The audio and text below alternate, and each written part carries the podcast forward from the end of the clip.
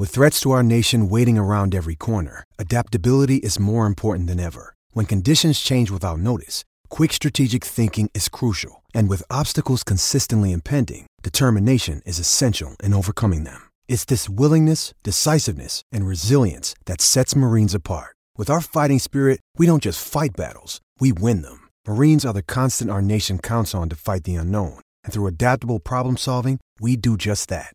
Learn more at marines.com. When you need mealtime inspiration, it's worth shopping Kroger, where you'll find over 30,000 mouthwatering choices that excite your inner foodie. And no matter what tasty choice you make, you'll enjoy our everyday low prices, plus extra ways to save, like digital coupons worth over $600 each week. You can also save up to $1 off per gallon at the pump with fuel points. More savings and more inspiring flavors make shopping Kroger worth it every time. Kroger, fresh for everyone. Fuel restrictions apply.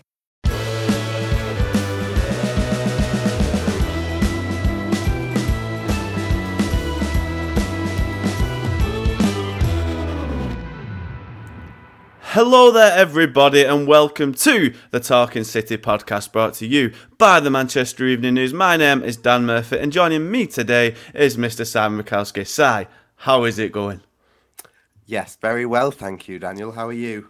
I am very good mentally. Physically, I am battered and bruised after playing football last night, and I'm really struggling to walk, which just gives you a little bit of insight into my lack of footballing ability. But no matter how physically depleted I may be, I will not be as blue as some City fans may be today on the day after deadline day. We've said many times during this month that it was probably going to be a quiet one for City. We had one signing, but not much else to write home about. It looked like it'd be yet another deadline day without much incident. But then, on the day before deadline day, out of nowhere, João Cancelo, it appeared, was heading to Bayern Munich, and so it proved on deadline day. The loan move went through. He has joined the Bundesliga champions until the end of the season, at which point the um, Bayern will have the option to buy him permanently in a 61.5 million pound deal. And say this came out of pretty much nowhere. I don't think any of us expected it until that news did drop on uh, the Monday, and what what just what has gone on? It's, it seems uh, quite bizarre. Yeah, I mean, City have sold, well, loaned out a key player, and uh, Chelsea have bought like half the world. So I, I imagine that um, Chelsea must be kind of expected to win the league this season. No. I don't think so quite yet, but it's certainly going to be intriguing going forward. I mean, as you say, I think they have literally spent. I think what I saw today, Chelsea have spent more than every other team in the Bundesliga, Serie A, La Liga, and Ligue 1 combined in January. And I think they've signed. I want to say they've either spent as much or even more than every other Premier League team combined as well. So that is an absolutely a bizarre situation, which we might well touch on um, towards the end of this little bit. But João Cancelo has gone, as you say. It's, it's a weird one. He's saying goodbye to an integral first team player, a player who has been one of, if not the player of the year over the last two seasons. Um, kind of, as we'll talk to as well, kind of papered over a massive crack in that squad, and you know, a few weeks kind of out of the team, and now he's he's gone. It seems so sudden. Yeah, it's a spectacular fall from favour. Um, you know, he remains the City defender this season with the most minutes under Guardiola um, in the Premier League and in any competition. So it's um, you know nobody would have seen it coming before the World Cup. Since the World Cup, he's he started just three out of ten games, and uh, those three were the derby, which they lost, the Southampton game, which they lost, and the Chelsea game away in the league, where he was substituted at half time after one of the worst halves of football City have produced in years. And his replacements changed the game and won the game for City. So he's been so influential for them. Um, the last two years, um, we've kind of spoken over the last few weeks and months on this podcast about how it wasn't that weird to see him lose his place um, because he hadn't been great for a while. But um, like you say, I don't think anyone saw the sort of shock exit coming. And Cancelo is someone who does not react well to not being in the team. And you know, I thought it was very interesting. I think it was his wife posted yesterday um, saying you've been the best fullback in Spain, Italy, and England. You don't have to prove anything to anyone anymore, and and that runs counter to everything Guardiola has as a principle at, at City, where everyone has to prove something every day. Uh, and that's what he was trying increasingly to do with his squad over the last four weeks. And Cancelo's just gone, you know what? No, I'm not having that. See you later. Mm-hmm. Well, uh, Cancelo has kind of downplayed any sort of falling out with Guardiola in his kind of unveiling at Bayern, hasn't he? He's kind of talked about, of course, just, yeah, yeah, of course. He's kind of talked about just you know he wanted more minutes, but it does seem kind of so sudden. I think wasn't it um, before the Arsenal game, people, or after the Arsenal game, I should say, which we'll talk on um, in due time, um, Nathan Ake's goal, Guardiola kind of paused when he was about to say everyone will be happy for Nathan Ake. And it was, as people have, you know, the, the news has come out, people have kind of looked back, poured over those quotes and kind of maybe found something that wasn't there. But it certainly is interesting where Guardiola's uh, maybe hinting, or it can be hinted in hindsight, that he was maybe suggesting Cancelo might not have been happy because he wasn't the one playing in that match. A match that I think most of us, I didn't. I actually got most of his team spot on for once, so I'm, I'm taking that little dub there. But I, I think a lot of people expected Cancelo to come in in that game just because it, you know, it was the cup match, kind of rotate and whatnot. And even then, he still didn't start, and Ake did. And I say, even so, and he's basically it seems quite similar to what kind of United have done, and it's it's a different situation, of course, because Ronaldo basically forced the hand, but they've sacrificed a player who's playing I know, and it's a, an important role in the first team, and without you know, uh, United certainly didn't have a replacement um, straight to hand because of he left in December, but they've done so without they've sacrificed maybe the quality of the team and the squad for the kind of harmony of the squad and keeping the morale high and not having any potential kind of bad apples in the barrel. It seems. Yeah, and interesting that Cancelo and Ronaldo are, are very pally. Um, both kind of similar characters, fiery, don't react well. And both lost their place during the World Cup actually as well. Cancelo only got back in because Dalot got injured. Yes, yeah, yeah. Um, so yeah, it's a really interesting one. I mean, the um the you know, he Cancelo did say he wants more minutes, and the fact that he didn't play in that FA Cup game suggests that he wasn't going to get more minutes as as the season carried on. And I, and I think part of that reason is is tactical. I think he has kind of suffered as a result of City's attempts to to get Haaland more involved. Um, it's kind of a a bit like a microcosm of uh, of kind of City's first title. And everyone always says, well, "Why can't we have Sterling and Sane on the wings?" Like you know, because they absolutely blitzed the league that year. And um, the the answer to that is that kind of City were doing what nobody else was prepared for, and City, you know, had beaten teams before they knew what was coming, and then eighteen nineteen was much tougher because everyone knew what was what they were coming up against, and it's kind of been a bit like that with Haaland, where he had this amazing start, and then he's still obviously still on for this amazing record, but it's become harder for the team to sort of play fluidly with him. Uh, and Guardiola has changed what he wants from his fullbacks, and Cancelo doesn't fit into that as well. And also, what we've seen is City conceding goals from very little, kind of one mistake, and it's all over. And Cancelo is one of the worst for those.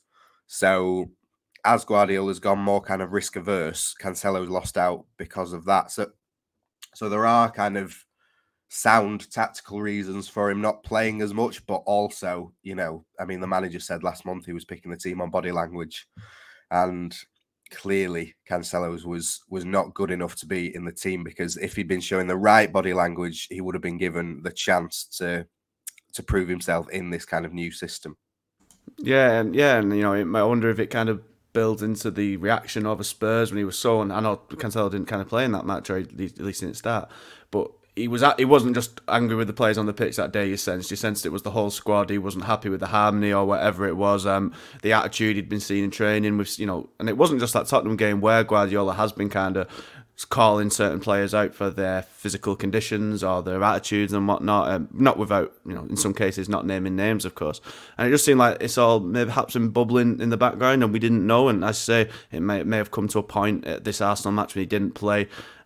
and and now he's gone. But like, what to know like he isn't starting at the minute, of course, but this is still a big loss to the team, right? It, it must be. Cancelo might not be in the best form at the minute and hasn't been for a few months, but as I said, he's been integral to City's last two title wins, been excellent, and as we'll touch on afterwards, it has left a bit of a gaping hole at that left back because Nathan Ake is not the most um, um, injury prone less player. Like he's had his uh, he's fallen victim to uh, ailments every now and then, as has Laporte, and Sergio Gomez hasn't exactly hit the ground running since coming to Manchester.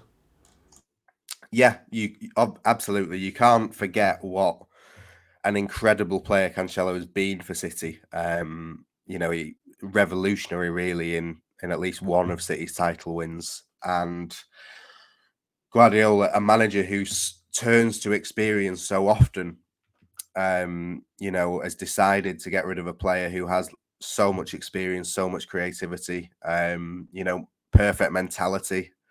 Uh, remember when he, you know, his family were were attacked at the home, and and he was covered in in bruises and cuts, and went straight down to Arsenal and played um, for the team the next day. It's just sort of like re- remarkable character and ability, and and it will be seen in some quarters as City cutting off the nose to to spite the face. Um, you know, Guardiola's ultimately taken the decision that he would rather Cancelo leave now to protect the whole of the squad and what he wants from the whole of the squad rather than risk kind of Cancelo's unhappiness at not playing from kind of seeping into wider disharmony. And you, you've got the sense, certainly over the last four weeks, that Guardiola's kind of clutching a bit more there's is a bit more frantic um, nature about his kind of attempts to keep this squad harmony and keep them together.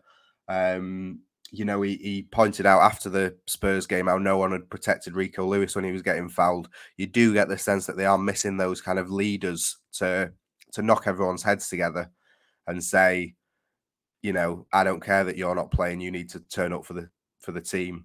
Um, and and and that is why you know they've they've taken the the decision to let Cancelo go and yeah the the other big decision obviously was not replacing him um like you say Nathan Ake has had his injury issues so has John Stones so has Aymeric Laporte so has Ruben Dias uh Rico Lewis hasn't but I mean turned 18 in November I think so is very, very, very green. So yeah, there's kind of shades of the end of last season when City kind of limped towards the line with no no real centre backs other than kind of Laporte on one leg. Played Fernandinho there, and then he was so bad against Villa that he had to be taken off on the final day. And um, you know, and Laporte was then out for three months of the next season because he'd carried them. So it, it's kind of you know you you one step closer to that house of cards falling over um, but that is the the calculated gamble that City have taken because as well, you know, it takes so much for players to to settle into this City team. You mentioned Sergio Gomez; he was kind of seen as like the best of a an alternative bunch, shall we say, when the move for Cucurella fell through in summer.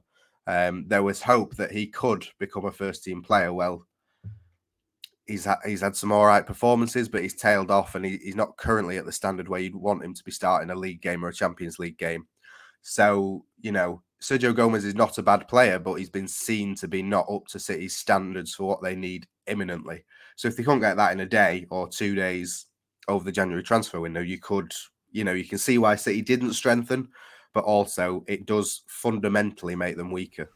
Mm, yeah, absolutely, and I think it's just uh, City with left backs has been and kind of continues to be just the weirdest um, kind of situation. I've likened it to the you know the the the, the exhaust port being left in the Death Star. Like, why is there such a weakness there when you've got such a, a massive kind of unlimited kind of um, source of resources? Like City could quite easily find a left back.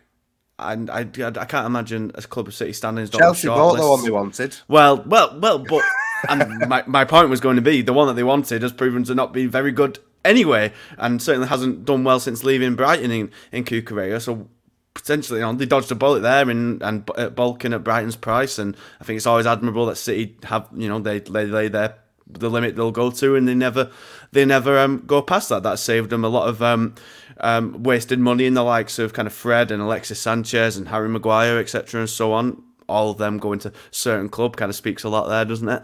But um, even the fact that they were kind of targeting Cucurella for me is another symptom of this problem where they just don't seem to kind of really take left back seriously. They haven't signed one, um, or at least one deemed ready for the first team immediately um, since 2017.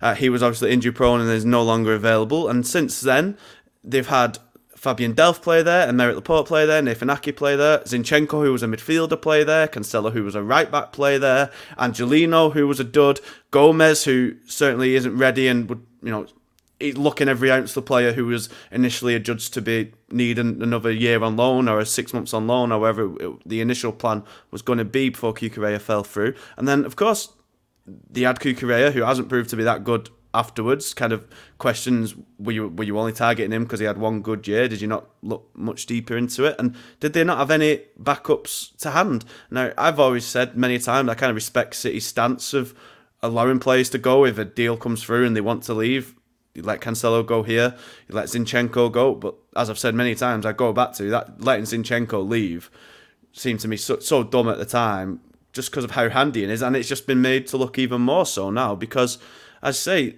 you, you kind of correctly point out there, City were hanging on by a thread at the, at the end of last season, but at least they had a lead to protect. This time they're in a completely different situation. They are chasing the top team who have strengthened um, very well um, themselves in January and look to have kind of plugged a few gaps in their own squad to deal with any injuries. And City themselves have they have weakened no matter which way you look at it. They've, they've lost a really integral player. I just it baffles me why they just don't sign a blimmin' left back, and they've not done it for years. And the only ones they do sign aren't ready or good enough. And it, I just don't get it. Why just sign one? You've got so much money that you could just easily just go and sign one, and they don't do it. And I just do not get why.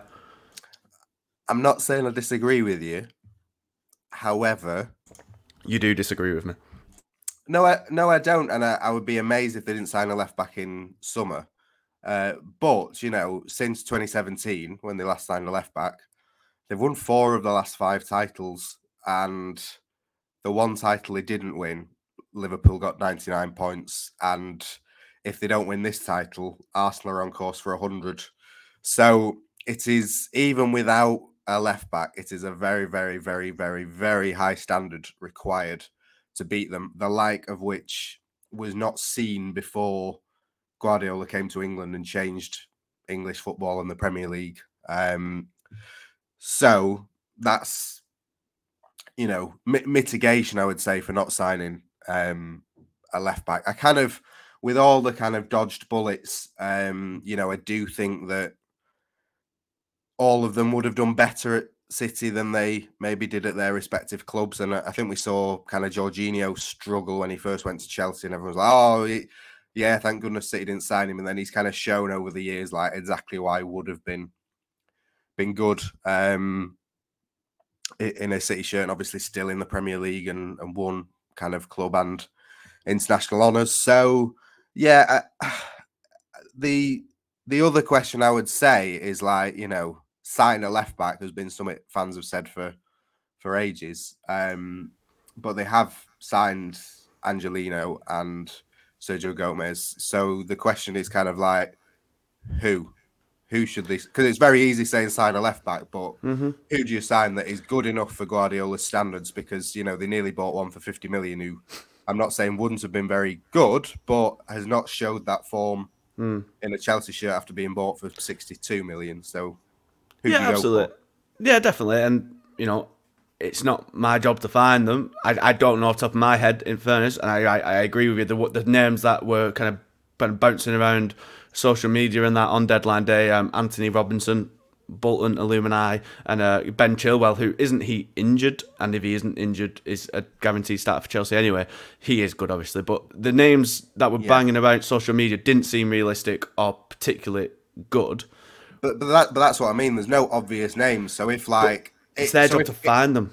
Yeah, yeah, I but feel. if they're if they're signing someone, if they sign a left back who turns out to be good, we're Hmm. then saying, "Oh, what a really good scouting decision that was to find someone who no one else was talking about, pretty much." Yeah, because I just yeah, I, I just find like City are so good at buying players everywhere else. That they got Julian Alvarez ahead of everyone else. I'd never heard of him personally till City signed him.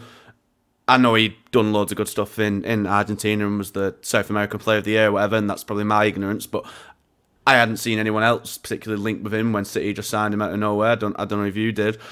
They find they seem to put a lot of energy into improving elsewhere. And no, don't get me wrong, it's not like Haaland was some unearthed gem or anything, but they, they they identified exactly what they wanted and they went and got it absolutely sharpish. Same with Grealish, same with when they wanted Mahrez, they got Mahrez, Rodri, they got Rodri, Laporte, they hadn't the problem there. They always kind of solve everything else. So it just feels like left back they just kind of seem to make do, I'd say. And as you're right, you are right. City have they've made do quite well, given they've won the league so many times and won however many trophies. But it just seems like just an oversight. I, I just don't understand why. Because they could, you know, there's always room for improvement. City aren't.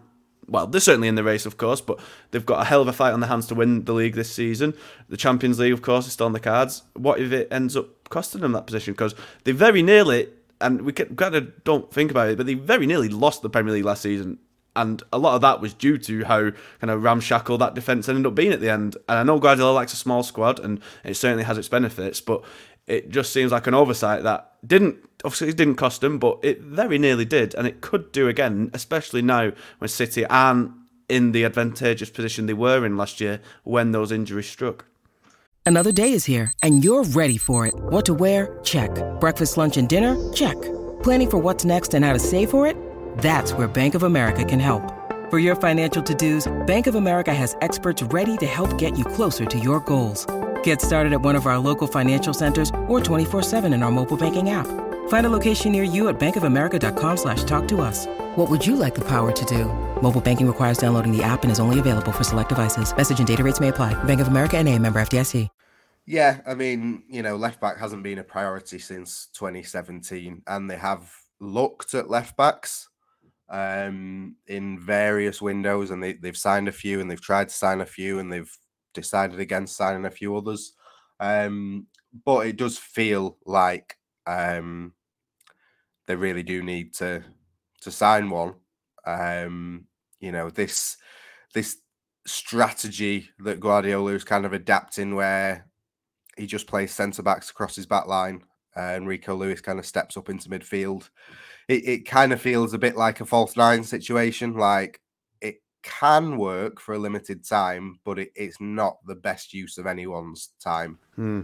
Um, and yeah, should not be something to like employ in multiple seasons. So yeah, I mean, they've not got a left back now other than Nathan Ake, who is performing very well, but Yeah. is admittedly exceeding expectations. So, you know, is there a time where those expectations stop being exceeded, or like say when he he does pick up an injury or two, uh, and and that is why Cancelo going fundamentally weakens City because you know they, they they they've lost his quality, but also they've just lost a body, and they've lost someone that that can play the role. Um, so yeah, I mean it, it's it's such a, a tricky one left back because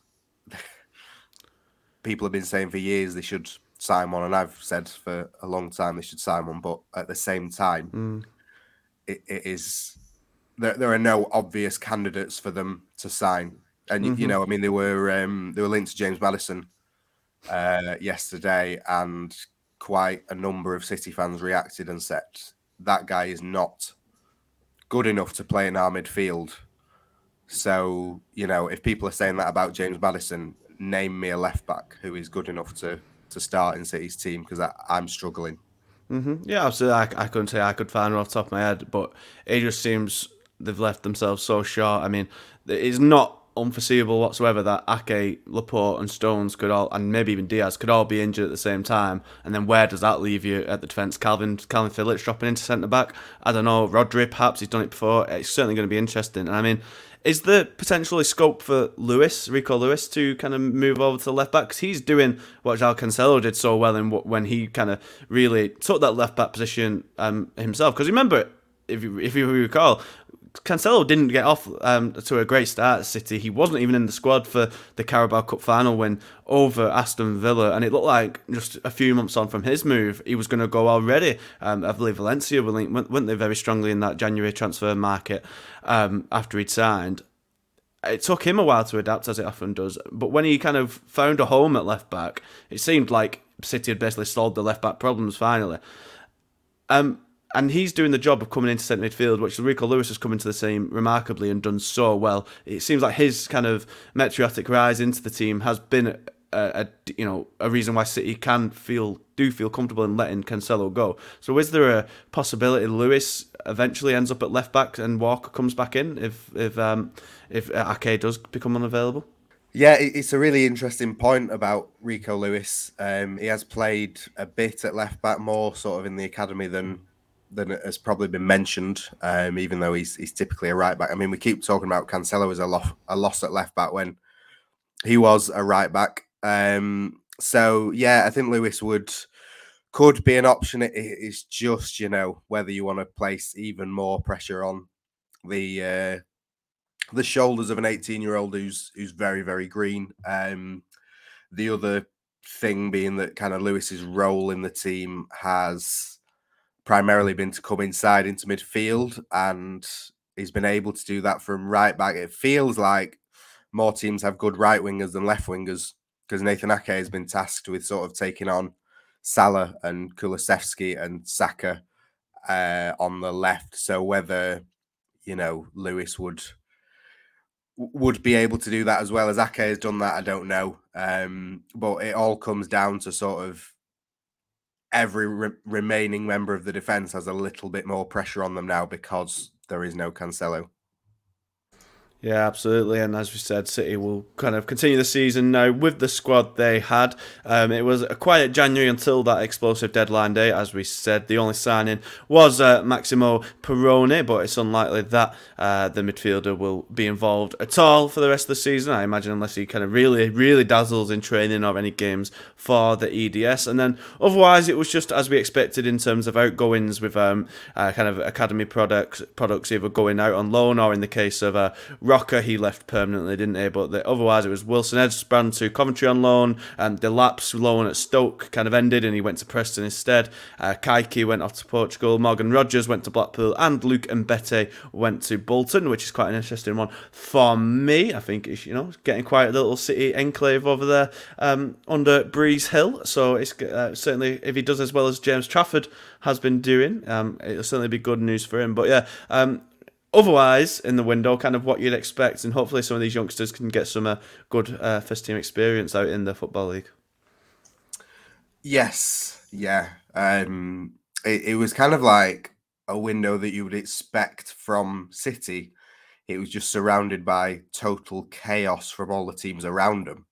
Um, you know, I I don't know what's happened, but all this talk about our oh, teams won't have any money after the pandemic has uh, has kind of disappeared, hasn't it? And and City's window, I don't think would have been under the microscope as much, but you know, you're looking at a club that hasn't, you know, ha- has weakened themselves at a time when every single rival pretty much has brought in players to strengthen themselves, and obviously in Chelsea's case, spending hundreds and hundreds of millions of pounds on top of hundreds and hundreds of millions of pounds in the summer. So it's um yeah, it, it's it's really interesting, and it, it, you know, City are sort of conventionally seen as favourites for everything they go into, but you know, you you kind of expect some of these teams to be coming under a bit more pressure to perform now, given the the money they've spent.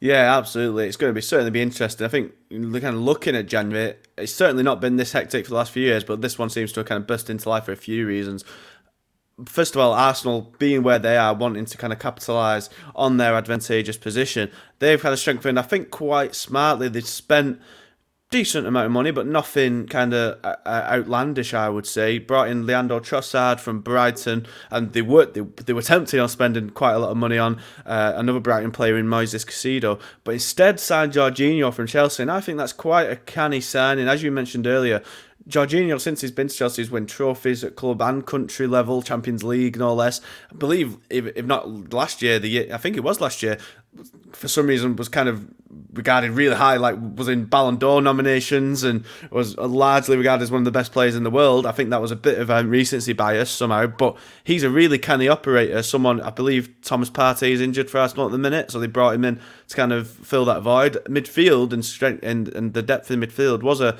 a kind of position we worried about with Arsenal and up front. Well, worried we're looking at as a potential reason for them not winning the league, but they've strengthened really smartly, I'd say, in January. And go, you know, we'll talk about the game in due course, but they've they've they've done they've reinforced themselves smartly to compete with City in a title race. Yeah, I mean, Leandro Trossard looked one of the best players on the pitch, if not the best, for, for the FA Cup game. Um, he obviously fell out with with the Brighton manager, and that was kind of a, a swift revolution resolution from Arsenal to uh, to step in and and get him. But yeah, I mean, yeah, they, they they've spent sort of intelligently Arsenal, but they've only been stopped from spending a hundred million by Brighton wanting a a ludicrous fee for Caicedo on top of a ludicrous fee for Cucurella that they got. Um, and you know you can understand them asking for ludicrous fees when some clubs in the league are willing to to pay that kind of money for them. Um, so you know, fair play to them. I don't think anyone at City thought that they'd get 50 for Cucurella and they ended up getting 62. So, um, yeah, it's, you know, City are up against it, very much up against it. Um, they've always been seen uh, as like a, a behemoth in the league and, and nobody's saying any different now. But I think the point City have been trying to make for years, which is kind of more evident now than ever, is that they're not the only behemoth in this league. And, uh, you know, it, it, comes to something when kind of Liverpool can spend 30 million um, on top of what they spent in summer on Nunes, and, and that not really count or be mentioned too much in in the window because Arsenal and Chelsea have done so much. Mm-hmm. Um, you know, and, and Arsenal have not really been around this title race for for a long time, but really want to capitalise. Um, and you would look at that Arsenal team and say, yeah, the five points in front, having played a game less, they've strengthened they should be favourites for the title now. Mm, yeah, I, I think they were even before signing Jorginho. I think, as I say, I think that's a really canny signing. Um, loads of experience, loads of quality in that midfield, which they did need. I think after Partey and Xhaka, you were kind of looking at is it Lokonga and Elneny, who's injured for the season as well. Anyway, so they've certainly strengthened there, and I think they've got him for decent price, only like twelve million, I think, which is kind of remarkable given yeah. the, given the fees um, Chelsea are spending. Kind of, you know, it, it's it's been a weird window because the other two the other two teams currently in the top four, Newcastle and United, and United Manchester, that is, haven't really spent much. I know Newcastle kind of splashed forty million. Anthony Gordon seemingly more so just to get rid of Everton, I think, than anything else, just on a whim. Um, he seems got talent, but he hasn't certainly. I don't think he's done much to so put it this way, I bet Everton are good they didn't let Chelsea buy him for about 100 million last summer and having to accept 40 or so now. And then United haven't spent anything on a permanent signing, brought in Marcel Sabitzer on loan after Eriksen was injured, and then bringing in Wout Weghorst to replace Ronaldo, just kind of ticking things over. Obviously, their ownership situation,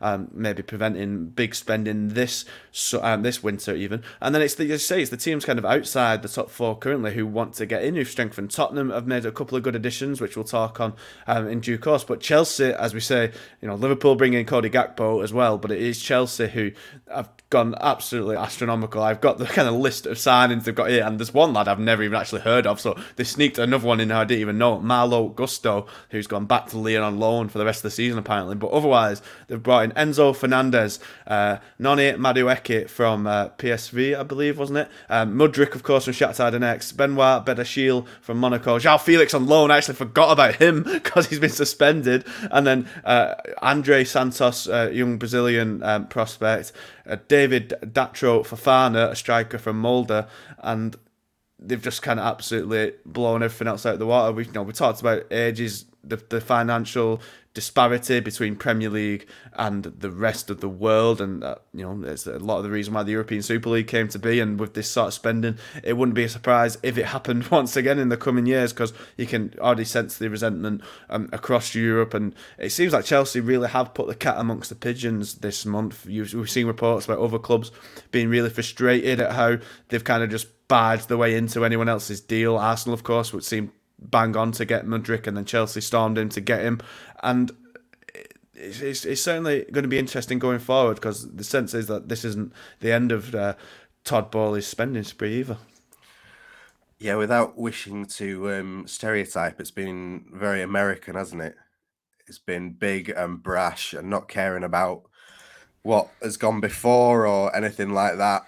Um, you know, and from what I've seen, they've got kind of widespread acclaim for it. Um, I'd be I'd be very interested to see what the reaction would have been like if Newcastle had spent um, 600 million in six months and broken the British transfer record because I'm I'm willing to bet that it would not be anywhere near what it has been like for Chelsea. I think we'd be hearing all about how um, how owners from a certain part of the world are, are ruining the game. So it's um, yeah, I, I just think with Chelsea spending, you know, surely there's no way they should not be expected to get top four now this season, and there's no way they shouldn't be expected to to challenge, if not win the league next year. Because you know you can't, you, simply cannot be spending that kind of money, and it just have no material consequence or mm. or anything like that. But I mean, it, they, they are crazy fees. I look back because obviously when City signed Kyle Walker in in 2017, everyone accused them of uh, football going mad. Hundred and... million on full, 130 million on fullbacks. Yeah, yeah. Why are you spending that much on blimmin' fullbacks? Get it on a striker. I yeah. recall. Yeah, Gary Lineker tweeted, "Imagine how much Kyle Walker would cost if he could cross a ball." Um, which, um, but you know, but but Mourinho at the time, uh, who was then United manager, said that you know the the change for him was that you know ex- a lot of money had always been spent on big players, but now a lot of money was being spent on kind of normal players or not so big players. And I mean, Gordons of the world. Yeah, and like everyone's saying, "Oh, what a great deal for Chelsea to get this Enzo Fernandez thing over the line," and it's like, is it? Like He's played thirty games, I think, in club football. Yeah, signed for ten million last summer in the summer, just the summer.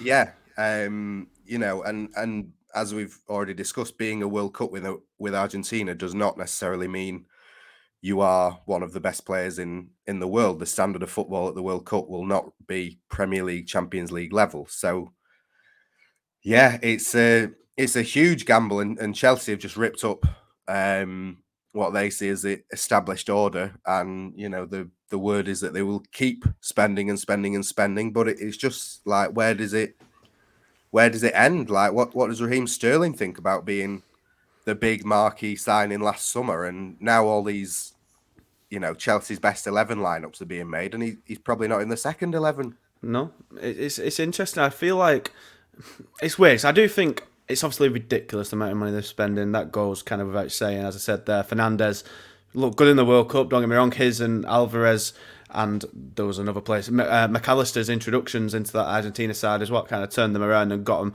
the victory. But as you say, Cup football, World Cup international football, there's no longer the pinnacle of the sport anymore. There's, and I don't be wrong, I believe he's done quite well at Benfica. Benfica are still in the Champions League, aren't they, and doing well as well. But you can't judge a man off. I, I, I was thinking back, I was wondering, like, if if Messi had gone for 100 million in like 2009, would it, would that would we be like? I think even then we'd be going oh come on, I know he's good, but he's not worth that much. Who's worth that much? I think even then we'd still think it's ridiculous. But no, it has kind of come back part of the course. And uh, but I think for Chelsea, the thing is, the they're spending stupid money, but they are. It does seem like there's a bit of a plan to it now. They are signing young players. Is in there? fairness, I think so. I think if you look at the kind of age, don't get me wrong, they all are. They're all kind of big bracket, you know, statement signings, shall we say? But I think if you look at kind of the age brackets of them, it's more the potential, I'd say. Now you spend a lot on that risk, but Mudryk and Fernandez and this Fofana fella, uh, Badiashile, they're all players who are quite young. I, I, believe none of them are over 24, I want to say. And the signing, the, the other interesting thing of it, of course, is the like eight year contracts, which of course could absolutely come back to bite them on the rear end. But it just seemed like in the summer, Tuchel had this slip grant slate. He could have done this, and he chose to get Sterling, who's a quality player, as we know, but what is he now 20, 27, 28? Coming nowhere near the end of his career yet, but you know, is at his peak. Aubameyang, who was well past his peak, and other players who, you know, Cucurella, who um, they haven't kind of impressed any of those signs. Instead, they've kind of it feels like they just ripped up the book, as you say, and are putting it right now under Potter. I think they're backing Potter to get the young players and do what he did at Brighton with promising young players, but just on a, a massive more scale, but on that you know, gazillion times more um, scale, there comes a gazillion times more risk, and it's going to be very interesting because I say I don't. I think if Potter doesn't turn it around now and very quickly, he is going to be on the chopping block in in quick time. But did Graham Potter want all of this? well, that is also interesting. Because well, you know you had in summer when Tuchel was firm in overruling uh, the new ownership on signing Ronaldo, mm, yeah. and um, you know I think everyone would agree that that was the correct decision from Tuchel, even though he, he found himself out of a out of a job. Now, arguably, Potter's got less kind of uh, less room to stand up to the owners than than Tuchel did because he's achieved less in the game. Like Potter's desperately trying to find a way to knit this Chelsea team together, and in the meantime, he's had about forty-eight new signings coming, each one of them costing eighty million and demanding to play every week on top of all the 80 million signings they had in summer that are demanding to play every week. So, you know, I'm I'm exaggerating if anyone wants to come onto Twitter and tell me that they've not signed everyone for 80 billion. But um, it, it's a very, very expensively assembled squad. And um, players who sign for that kind of money do not expect to sit on the bench once a week, twice a week. No. So Graham Potter's job is going to be harder than ever. Mm. And, you know, can you find me a manager in world football who will be able to to make a success out of that squad? Because to me, it just looks like a hugely kind of top heavy in terms of price um, mm-hmm. group where it's going to be really easy for, for squad disharmony to set in. Well, that's certainly going to be a tough task for him, but I think it's going to be interesting. I think with Fernandez, I'm sure they could have found someone a bit cheaper, like, but they needed a midfielder. That was the sign they actually did need, not the kind of legion of wingers that have come in. So they made the sign there. has come in and already made an impact at the back, and it really has improved them. Because I think, as I another correct prediction, I'm going to big up. Um, Koulibaly came in and has not delivered whatsoever, uh, and he's. I, I imagine he won't even survive the summer. I think I, I can see a massive clear out coming in the summer. To be honest with you, Aubameyang will be gone. Koulibaly probably be gone. Sterling might even, as you say, if Mudryk comes in, and obviously Pulisic, well, Pulisic might go. Ziyech was going to go to PSG, wasn't he? And so that fell through. I can see, yeah, it, it, at the minute, it's a ridiculous squad with so many attackers, but I can foresee a lot of them leaving and clearing out. And then it just all, you know, it depends if Potter's a strong enough personality to to be able to manage them all, get everyone all side, and transform it because he certainly has a big job to do now. And having lost a, a, leader in that team like Jorginho as well. So it's certainly, certainly going to be interesting one to see how it plays out. And it's, it's, it's a fascinating one to watch um, either way. And and spare a thought for Hakim Ziyech, who um, you know the old read, fax machine read today that Chelsea failed three times to send the right paperwork over. So that, that's another player in the squad who's not going to be happy.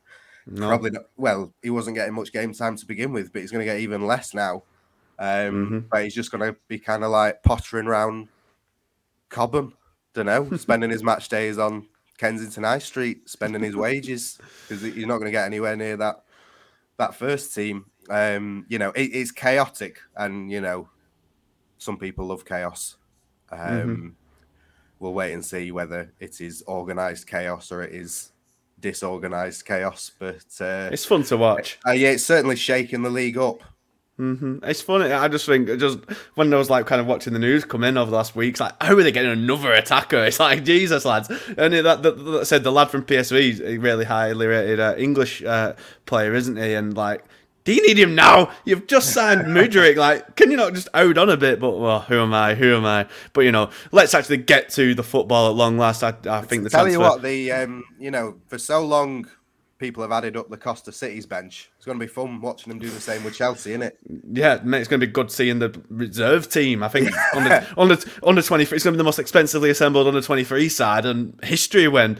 But Ziyech yeah. and Pulisic and uh, Koulibaly are all lining up for under twenty ones. That'll be certainly be fun to see. But you know, let's kind of get through the football at long last. The transfer window you know, it burst to life for City and the other clubs towards the end, so it deserved a bit of, bit of focus, especially since we are a few days removed now from City's last outing. Of course, they did face Arsenal on Friday in the FA Cup, and they were victorious. A 1 0 win with a goal from, of course, Nathan Ake, and a lovely finish at that side. It it wasn't the best game, and to be honest with you, I cannot remember much of what happened already. and I actually did watch it all, but I cannot remember much of anything other than the goal. But you know, we talked a lot about beforehand how it'd be interesting um, see how both managers lined up and how if it would have an impact going forward. City kind of went as strong like we expected them to, uh, as they can only do given the kind of the, the size but strength of the squad.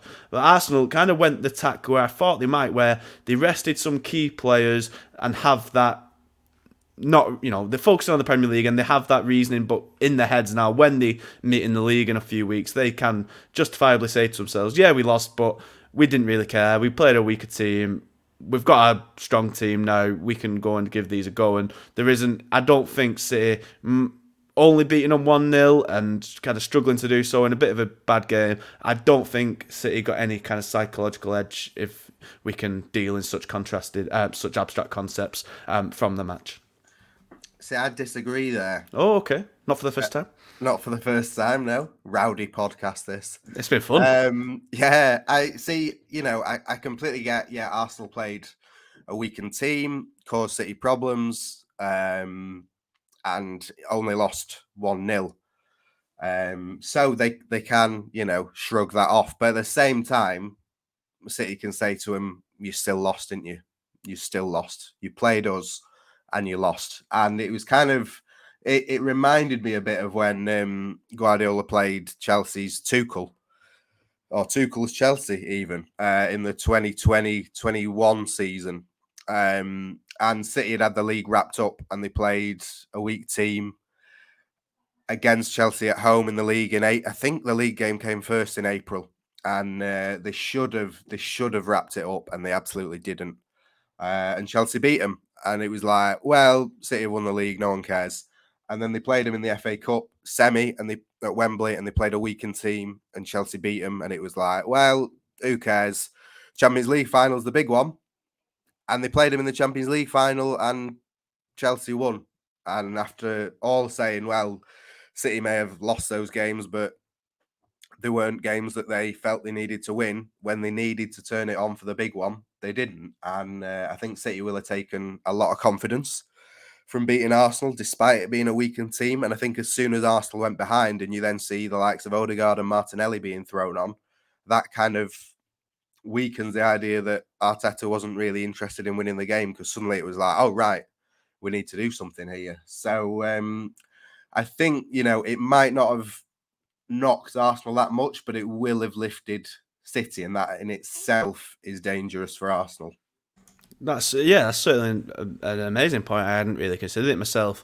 Um, yeah, the, as you're right, as you're right to say, having the advantage for City, they can say they've had the win and can go into the meeting February 15th, I believe, isn't it? The the first meeting in the league, which is going to be um, quite the exciting one, hopefully more exciting game. But City can certainly go into it knowing that uh, you wouldn't be surprised if it was the exact same starting 11 that lined up in that match, injuries and suspensions abiding, and they can go say, oh, we've done it before, lads, let's just go and do it again. And it's an interesting one. But I would say that Arsenal, with their when their subs did come on, I'd say that they they made a great impact, as we said. Oh well, Trossard started, and I thought he looked really good, as you mentioned. Martinelli looked really good. He nearly kind of squirmed in an equaliser late on, didn't he? When he kind of dribbled down down that right side. Obviously, Odegaard's come in, as you say, and Jorginho added. I do think Arsenal there is enough. Arsenal showed enough there. I'd say they probably were the better team in the match, but that's no, it's pretty close. Not not an awful lot in it, but they can take. I do think they can take. They could still take a confidence boost from that, knowing that they'd still played well, and I think on another day the ball kind of ricochets a different way. They could win, and I know what you're saying City have been lifted, but I don't think, as you say, Arsenal have shown they can get at City. I would say, and it makes up it makes the, the the first league meeting quite an interesting proposition, more so than it already was, as we kind of expected. This little curtain raiser would. Yeah, no, it's going to be great in uh, in two weeks, but you know, I think the pressure is on Arsenal because City are, are chasing and um, you know, you've got to be in. Well, if if you field a weakened team in the FA Cup, you are prioritising other competitions, which reduces your margin for error in in those competitions. So when City go to Arsenal, you'll say to them, right, well, you've chucked away one chance of winning a trophy. And I know, I agree, they could have won on a on another night.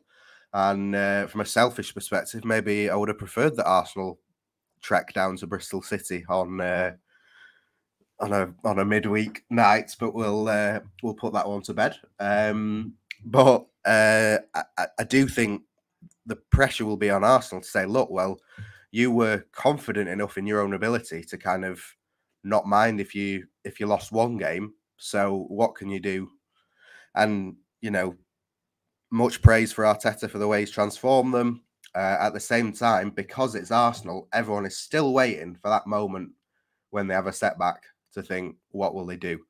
And if City are the ones to deliver that setback to them, then that is going to be uh, very interesting to see how they take it. You know, City, no one knows if they're consistent enough to do that. No one knows if they're consistent enough to win at Spurs. Um, they've never won at that stadium. They've never, well, it, yeah, they've played well, but they've never won at that stadium. Um, so that will be significantly could be further behind when they go to Arsenal, which would change things again. But as it stands, uh, you know, Nathan Ake said after the game he thinks it's still in in City's hands, um, which mathematically it's not. But if they beat Arsenal twice, it will certainly be a hell of a lot closer, and even more pressure will be on an Arsenal team to get over the line when nobody in that squad really, apart from Zinchenko and Jesus, are used to getting over the line in title races. Mm-hmm, mm-hmm. Yeah, it's well, and Jorginho now as well, of course. But yeah, you, you, you spot. It's going to be interesting, and I think I say that added experience could well be a, a, a, crucial factor, and it's going, it's certainly going to be an interesting way to shape up. I think the links to City with Arteta as well, who you know I don't know how much being an assistant coach uh, get adds to winning the leagues. If you get me, like how much that experience it gives you in those scenarios. But he's been there. He's he had. I don't think because he hasn't been the manager himself. He was he was in the room when City were winning leagues and in these title races. He's seen how Guardiola's done it, he, and he, I imagine he could put his own spin on anything, as we've seen. It's I, I think it's, it's shaping up to be really fascinating. When as I said, that game in two weeks, hopefully it'd be a bit more thrilling on the football side of things. But the the the, uh, the machinations from it are certainly going to be either way. And you know, I say, Bristol City in the cup for City in the next round. So have fun with that one, Si. Um, I'll be wrapped up nice and warm in this room blogging it if I'm on shift. But I'll be keeping you company, no doubt, all the way down um, in the West Country. And the but before that, City are back in action on Sunday in the Premier League, and it's a match against Tottenham. Um, I know we only we've City only played them just a few weeks ago, if that, and of course that was the scene of the crime of Guardiola's um, outburst after the match when he was not at all happy with the way his team went 2 0 down, the lack of fight, passion, desire. Does this game give kind of City the, a chance to, or the players a chance to show that they've taken his words on board? And if, if they haven't, how fuming is he going to be afterwards, regardless of the scoreline? Yeah, City, you've kind of got the opposite of Sir Alex Ferguson's lads, it's Tottenham thing. Like whatever they do, Tottenham seem to find a way to to frustrate them and to take points off them, uh, especially at that stadium. I've been to so many of those games, and they're uh, you always come away thinking like, how on earth did that happen? Um, so it's going to be a really big test for for a City squad, but I would say against you know a Tottenham side that hasn't really played well all season. Um, you know, they've they've got the the ever dangerous Harry Kane who can score in any situation. Um, but I, I, you know, I didn't think Spurs were particularly great in the first half when they went into 2 0 up against City. I didn't think City were particularly great in the second half when they then scored four unanswered goals. So I think it's there for the taking for City, but at the same time, you know, I wouldn't expect him to go gun ho. I would imagine it would be the sort of Mahrez Grealish, wait, wait, wait um, strategy um, that sort of keeps things solid and then tries to to make that quality show in the final 3rd mm-hmm. Yeah, the interesting thing is, it is going to be a slightly different Tottenham. They have strengthened a little bit since then. They brought in Danjuma on loan, who scored on his debut uh, at the weekend when Tottenham defeated Preston North End 3 0 in the FA Cup. Um, obviously, lower league opposition expected to win that game, but a boost for them also would be that Son Heung-min scored two stunning goals, and it's been a while since he's done anything of note. Um, kind of struggled after the um, he had an injury, didn't he, where he busted his face and at the World Cup and whatnot. So um, he's kind of struggled for form throughout the year, and they've also got in a former City player of well, a player who used to be on Manchester City's books in Pedro Porro, brought him in from uh, Sporting, yet another fullback for Conte to kind of get his hands on. But speaking of Conte, he might not be on the bench for the match. He's undergoing uh, surgery to remove his gallbladder, so we wish him all the best in his recovery. But he may not be um, on the on the, in the dugout for the game, so that obviously adds a different complexion as well. So as I say, it's a different Tottenham, perhaps one with a bit more confidence and a bit more strength in him. But do you see that having much more much of an impact on the game? I still think it's in City's hands. I think if they turn up and play as they can, then they'll have too much for Tottenham. I think if they turn up and think, oh, this is the stadium where we've not really performed before, and start, you know, doubting themselves, then I think Tottenham will will make them pay. Um, you know, I it, Tottenham seems to have had a, a decent January window, um, and they had a very good team to to start with, and it's sort of typical City that Son starts to come into form. Um, but it was only one game, and you know City have kept two and a half clean sheets since Guardiola um, shouted at them all in the dressing room at half time against against Spurs. They have tightened up, so you would expect that defense to be to be pretty uh, stingy again. So it, it will just depend on uh, whether whether City can create enough um, and whether you know Haaland can can step up and say this is a big game that I'm going to win it for mm. for City. Um, as to whether they can keep this kind of mini momentum going ahead of Arsenal. Mm-hmm.